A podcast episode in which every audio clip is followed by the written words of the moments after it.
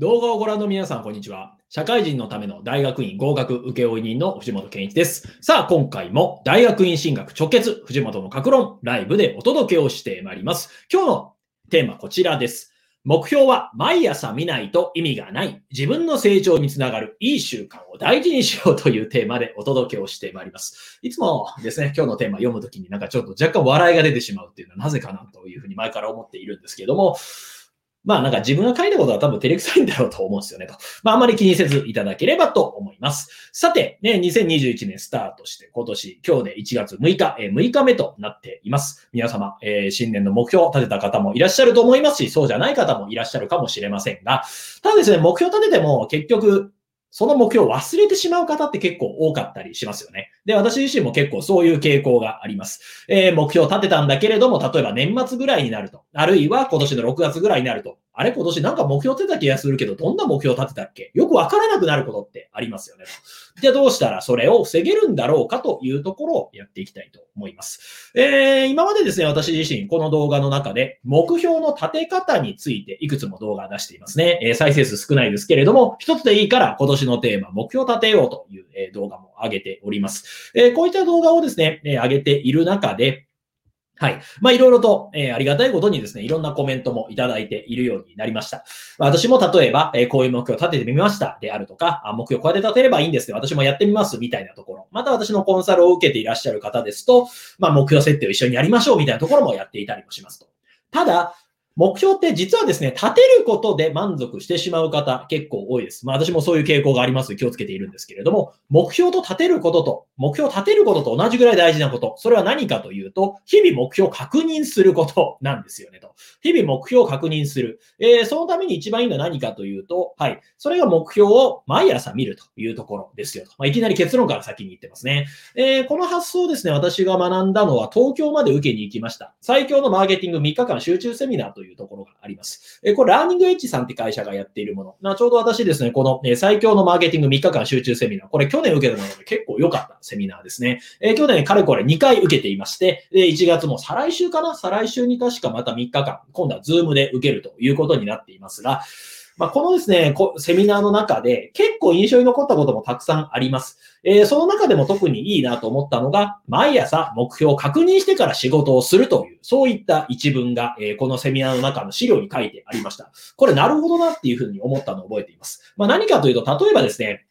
まあ、こういうセミナー、えー私が、えー出てるセミナーも多くありますし、自分もセミナーやったりもしますと。えーあるいは新年になったということで今年の目標を自分で考える人もいたりするかもしれませんが、まあ、対してですね、目標を立てても忘れちゃうことって多いですよねと。あるいは、なんか目標を立てたはいいんだけれども、完全に意識の外にあるので、だから日々の行動に何にも活かされないってことがあります。これってもったいないですよねと。じゃあどうしたらいいかというと、悪い人はですね、悪い場合のは良くない事例から言うと、精神論で片付けると、ああ、自分は良くないなとか、あ目標忘れちゃうなんて自分はなんて意志が弱いんだで自分を責めちゃうと。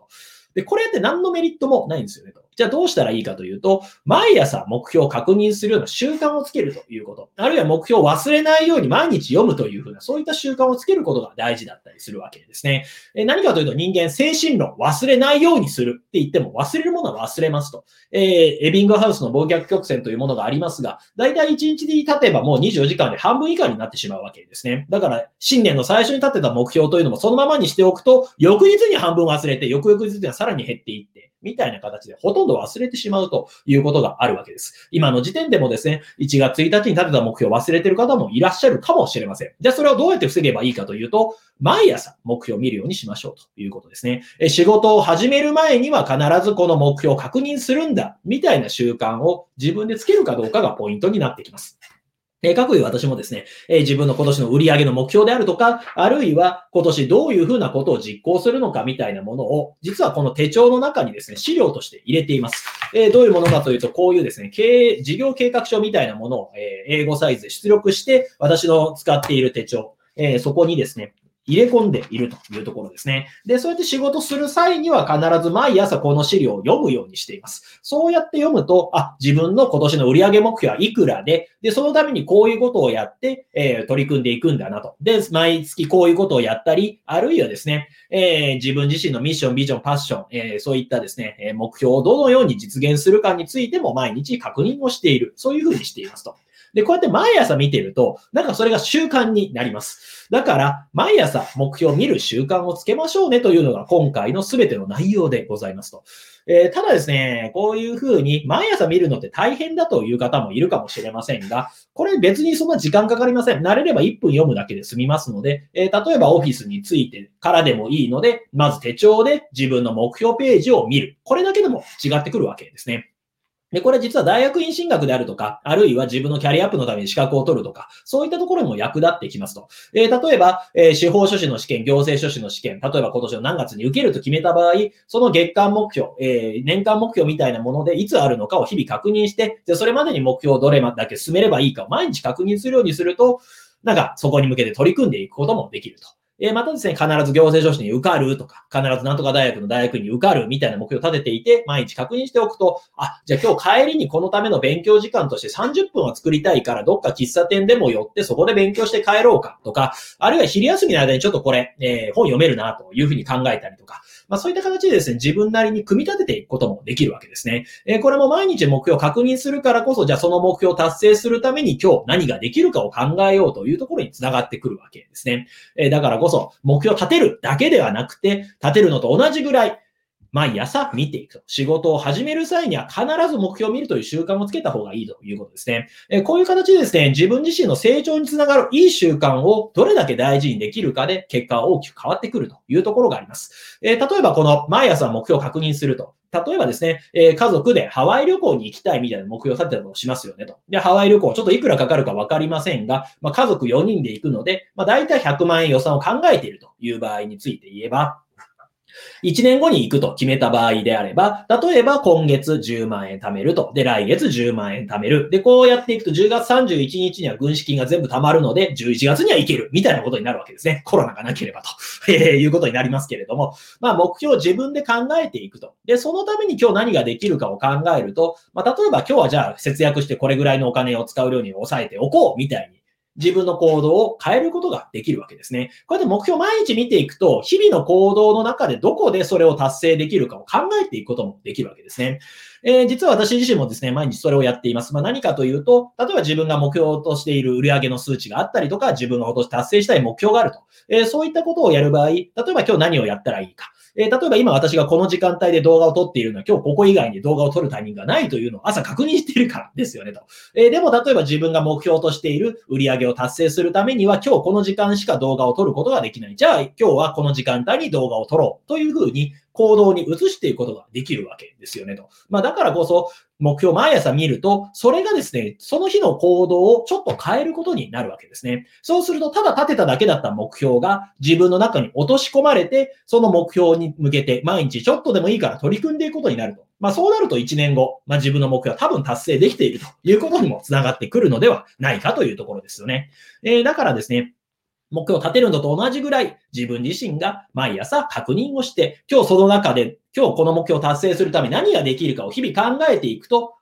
ほっとけば、ほっとくだけでも自分の目標が達成できるということになります。こういう毎朝目標を確認するというような自分の成長につながるいい習慣を大事にしていけるといいですよねというのが今回のテーマでございました。え今回のポイントです。目標はワクワクできる目標を立てましょうねということですと。まあ、何かというと、まあ、目標、売上の数値えー、実はそれだけを目標にしている人もたまにいらっしゃいますが、これって実はまあワクワクできないんですよねと。はい。えー、例えば売上目標1000万。1000万達成して嬉しいかと多分嬉しいですけど、そんなにワクワクするかっていうと、ちょっと正直そうでもない人もいるかもしれません。ではそうではなくて、例えば今年は絶対ハワイ旅行に行くとか、あるいはエジプト旅行に行くとか、そういうのを定めると、ちょっと嬉しい気持ちになりますよね。えー、あるいは、えー、今年は例えば思い切って何とかを買う、そのためにこれをお金を貯めるみたいにすると、ちょっとワクワクするじゃないですか。あるいは、まあ、資格を取って独立開業だみたいな時は、独立開業してうまくいっているような自分の姿をイメージ毎日しておくと、なんか嬉しいっすよねと。なんか嬉しいし、ワクワクしたいからその夢を達成したいなと。であれば今日ちょっと30分ぐらいどっかで勉強しよう。今日3時間ぐらいどっかで勉強しようというふうに思うこともできるわけですね。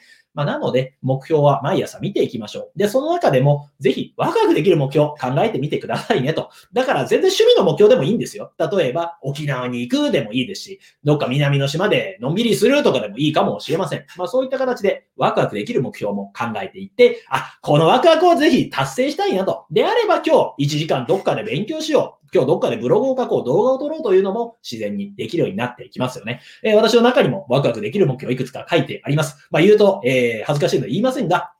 ぜひですね、皆様も目標をぜひ立ててみて、そして目標を立てるのと同じぐらい毎朝見る、そういったいい習慣を大事にするというところをえ意識なさったらいかがでしょうか？えそれが大学院進学というふうな夢にもつながってくるかもしれませんよねというところで今回の動画を締めさせていただきたいと思います。え、今回のようなですね、え動画毎日え配信しておりますので、もっと見たいという方は、いいねボタン、チャンネル登録ボタン、また概要欄からメルマガ登録、LINE 登録も可能ですので、お気軽にどうぞ。今回も最後までご覧いただきまして大変にありがとうございました。